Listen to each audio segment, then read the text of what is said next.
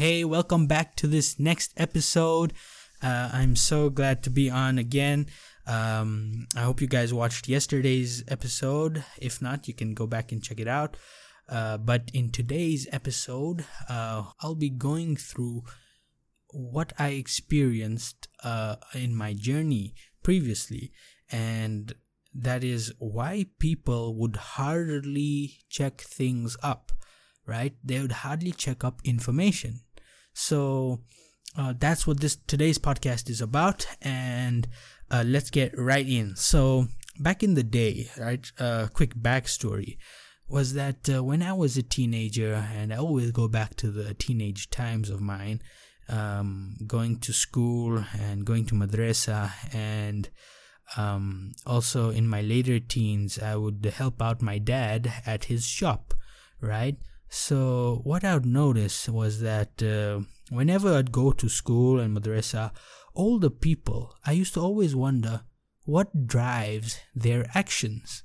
What's the the deciding factor which makes a guy do one thing versus doing another thing? Like what is that um that internal uh, kind of dis- deciding mechanism right? I used to wonder what drives people's actions and what i'd noticed uh, as in the um, in the time when i wasn't at school uh, was that most of the people around me they would always talk about reading the Quran, uh, and I used to tell myself, okay, everyone says that I I gotta try this thing out, and so what I did was that I downloaded the Quran app on my phone, and um, I suggest you guys all listening should at least. Uh, you know, read the Quran. And when I say read, I mean read the translation okay i don't mean read the arabic uh, sure reading the arabic does give you reward absolutely no no denying that but you know i think it's more appropriate if you read a book to understand the book rather than just reading the book for for a random reason. Like it's like going to school and at school we used to have french class and in French class, they would give us these French textbooks, and every page had French in, uh, had had French writing on it, right? And so, it, reading the Quran without the meaning is kind of just like uh, going through a French book, right, or a foreign language book, and then going through, and then the people claiming that you should always read that book. So, imagine that all the people around you, right, instead of saying go read the Quran right? They would be, it's like kind of telling you that go and read the French textbook, go and read the French textbook, go and read the French textbook, or whatever foreign language um, that is popular when you were growing up, uh, at which they would teach in school. So, uh, yeah, so you gotta uh, like read so that you can understand, and in order for you to understand it, you need to read it in the language that you understand the best, a translation, right? and there are many translations out there. One of the best ones I can recommend is one by Yusuf Ali, and his his translations they're kind of they kind of do use um, olden day English, like uh, instead of you, they would say ye and stuff like that. But the meaning, he's got quite a good meaning which comes from it. Uh, there are a couple of other good ones. There's Sahih International, that one is one by three, um, I think there were three American women who had translated that together. Uh, but that is another one which there is. But I recommend Yusuf Ali because that gives you more of a better understanding. Because the Quran, uh, the language of the Quran, it's divine, and so it means it's like the hardest book to translate in the world. Um, but anyway, um, yeah, back in the day, everyone would say, uh, you gotta read the Quran. So I used to tell myself, um, okay, I'm gonna read that. So I download the Quran app on my phone, and then after that's done, I'd look at it and it would just be Arabic. And I, I would freak out. Then I'd have to go into the settings of the application and in the settings i'd find translations and then i'd have to pick this such a big list of translations i don't know what to do so at that time i would just i would do my research and i'd find out oh this guy says that yusuf ali is the best so i would just go with yusuf ali and as a reciter for the Quran app. And you know, when you open the Quran app, you've got uh, the English as well as the um, the Arabic. So as um, in the Arabic reciter. So the person reciting, I would highly recommend if you are new, if you're like uh, you know, it's not a habit of yours. I would recommend you download the voice of Abdul Rahman As Sudais.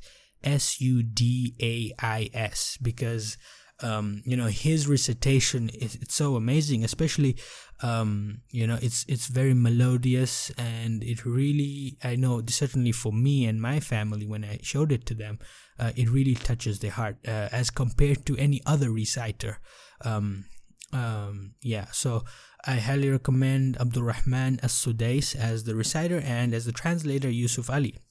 So yeah back in the day um, that's what uh, i'd hear people say oh you gotta read the quran you gotta do this you gotta do that.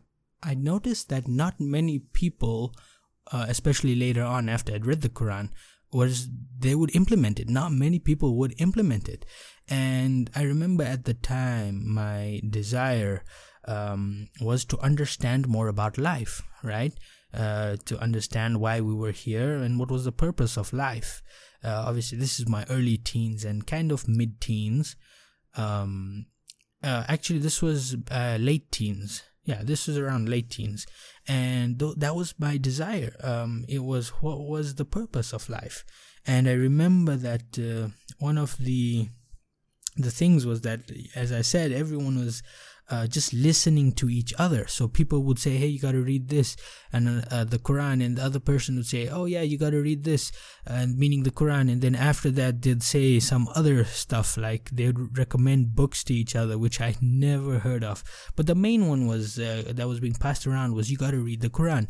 So after that i had some internal desires as well uh, internal struggles of mine which was my external struggles were that everyone was saying you gotta read this and they were passing each other's comments around advising one another. And internally i was like huh maybe i shouldn't be asking these questions. Maybe i should just be satisfied and you know just play along with life instead of asking these questions like why were we here? What was the purpose of life um, you know so that was kind of the internal struggle which i faced and the wall which i hit was that no one around me um, had the um, practical answers about life and why we were here. They would always recommend each other to go and read the Quran, but they would hardly ever tell us that to implement any teachings which they would learn in the Quran. So, you know, like uh, for example, in the Quran, it's mentioned uh, quite frequently that it's good to feed the poor and feed those who are less fortunate, right? But instead of advising that to one another, you just hear them go and read the Quran, uh, right? They wouldn't say to each other, we should they wouldn't encourage one another to feed the poor so they wouldn't be like oh you gotta feed the poor hey you gotta um, uh, pay the zakat right um, they would just say you got to read the Quran. And I know some other uh, places would be saying stuff like uh, uh, feed the poor, etc. But I noticed that around me there was hardly anyone who was having the answers about life. So giving guidance about that. Um, and so the epiphany which I got was that I needed to find out what life was and why were we here and what was the purpose. And so I found that uh, I could do research myself online on the uh, reliable uh, websites. So the epiphany I get is, huh, all these guys around me, they're just imp- they're just telling each other to do this one thing, but they're hardly ever implementing. Um, uh, they are hardly ever advising us to implement what's mentioned in the Quran, and so um, what I did was that I realized that huh, I can I have to research this stuff on my own, right? I can't just take these answers from the people who are near me and around me. I got to do more research. I got to dig in deeper. And so my plan was that uh, um, if I had any questions in my mind, like uh, why were we here, what was the purpose of life, and why do we pray, etc., all these questions which I got, um, I would do the research of them online and every little thing I would do researching online. So from things like cutting my nails or questioning about my desires and how to treat uh, desires of life, and all those questions, I would uh, spend I would spend a few minutes every day online and trying to come up with the answers. And what conflict was I found was that while I was doing that, there was just so many websites out there with so much information out there and so many of them were were kind of clogged. So one said do this, one said do that. And so there wasn't really a one uh one uh concrete answer which I got throughout the web pages which I had visited at the time. So, um, but I did notice that there was one website which really, really did help me, and that one was the one which really um, I loved. Uh, listen, I loved reading those answers, um, and that website was islamqa.info. Right there is another one, islamqa.com but sorry .org or .com one of them but the one you need to uh, listen to is islamqa.info right that was the website which truly truly um, you could say it, it kind of changed my life because uh, that website um, allowed me to really um, understand more about what Islam was. Um, and uh, also on youtube i used to also do research about religion right? I used to always research about religion and what religion was and what it meant and what was the purpose of life because purpose of life that is part of religion. Uh, and that's what i realized. Um, so the achievement i got after this was that i really learned a lot about religion in life um, all those minutes uh, which I had spent each day on islamqa.info and doing my research, uh, I learned a lot about religion. And uh, one of my favorite places to go was on YouTube. And I would watch uh, the lecturers, the lectures of uh, Dr. Zakir Naik. And he was one of the best lecturers. I really loved him. Like in the beginning, not so much, but then as I got to know him better, as I got to uh, try to analyze his answers and just poke holes at his answers, that's when I truly, truly, really liked um, the beauty about Islam and I started doing more research and more research.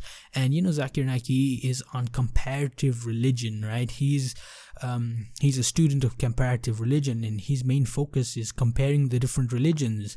And part of me watching his lectures, right, uh, was that uh, it really expanded my mind of what religion was and what it wasn't, and uh, all the different types of faiths in the world. And so, the transformation which I got from all that research and from all of that achievement about learning so much was that um, I realized that not all the people which are around me have got the answers.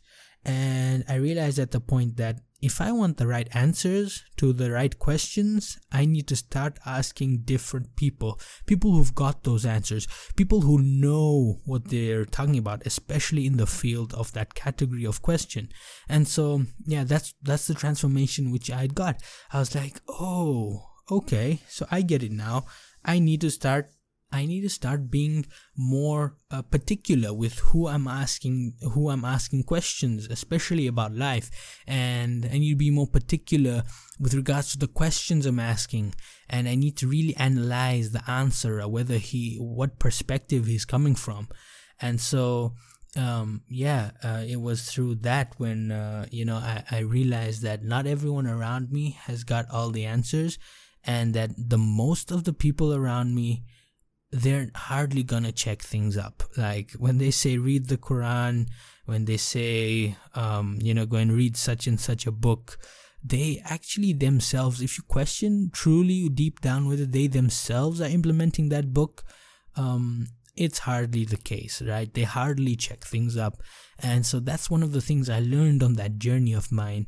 And I still am learning today. Um, you know, uh, people hardly check things up and that's not the way to treat things. Like especially when it comes to information it's important to ensure that all the information which you've got all of it it's checked up and it's it's backed up by someone or something right? Some fact or some particular person who is of authority right? And so yeah that journey really taught me a lot.